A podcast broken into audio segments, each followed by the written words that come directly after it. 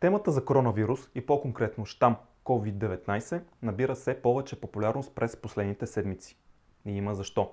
След като в средата на декември 2019 в Хухан, Китай, бяха открити първите заразени и първите смъртни случаи, то постепенно разпространението на коронавирус обхвана съседните провинции в Китай. Първите идентифицирани заразени лица са работници на пазар за морски дарове в Ухан. Но към момента вирус е разпространен и продължава да се разпространява и отвъд границите на Китай. След Китай най-много потвърдени случаи има в Южна Корея, Италия, Япония, Иран и Сингапур. Разбира се, тази информация е валидна към момента на записване на това видео и е възможно да се промени през следващите дни, седмици и така нататък. На 30 януари 2020 COVID-19 бе обявен за световна здравна заплаха от Световната здравна организация. Но в това видео няма да ви разказвам какво е коронавирус, колко е опасен, как да се предпазим и така нататък. Има предостатъчно информация, вече публикувана по въпроса. Аз искам да обърна внимание на една малко по-различна гледна точка. Малко е неуместно да говорим за положителни ефекти от разпространението на смъртоносен вирус, от който към момента са починали около 3000 човека в световен мащаб, но все пак, нека обърнем внимание на малко факти. Как разпространението на коронавирус влияе на отделянето на въглероден диоксид във въздуха.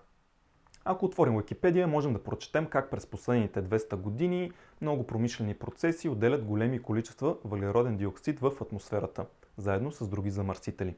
В комбинация с намаляването на растителността на планетата и други фактори, нивото на въглероден диоксид в атмосферата е с 43% по-голямо, отколкото преди 200 години. Въглеродният диоксид е един от най-разпространените парникови газове, които са причина за глобалното затопляне. А както всички знаем, глобалното затопляне е един доста голям и сериозен проблем. Човешките дейности отделят около 29 милиарда тона въглероден диоксид годишно.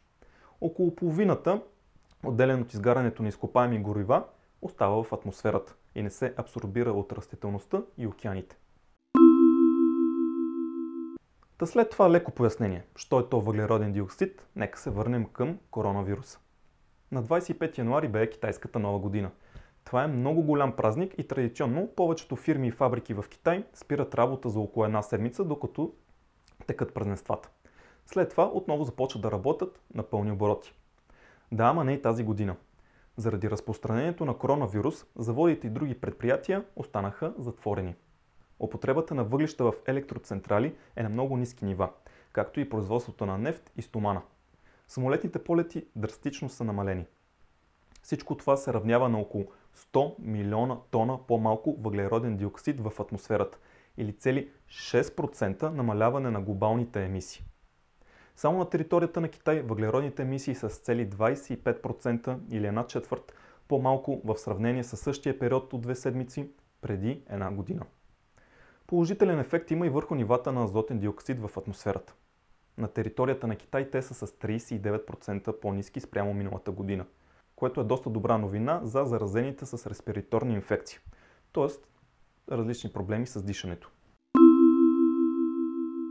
Ако погледнем и от економическа гледна точка, то затварянето на тези фабрики и предприятия ще има много негативни последици.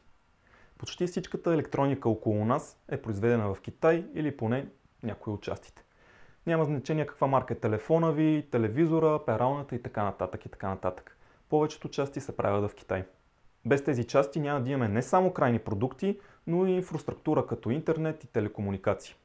При автомобилите положението също не е особено розово автоиндустрията работи на принципа на много доставчици, които доставят компоненти, които след това се сглавят в фабриките на автопроизводителите из целия свят.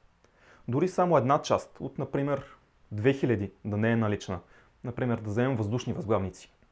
Дори само въздушните възглавници да не са доставени, а всичко останало да е налично, няма как да се сглоби целият автомобил и да се пусне в продажба.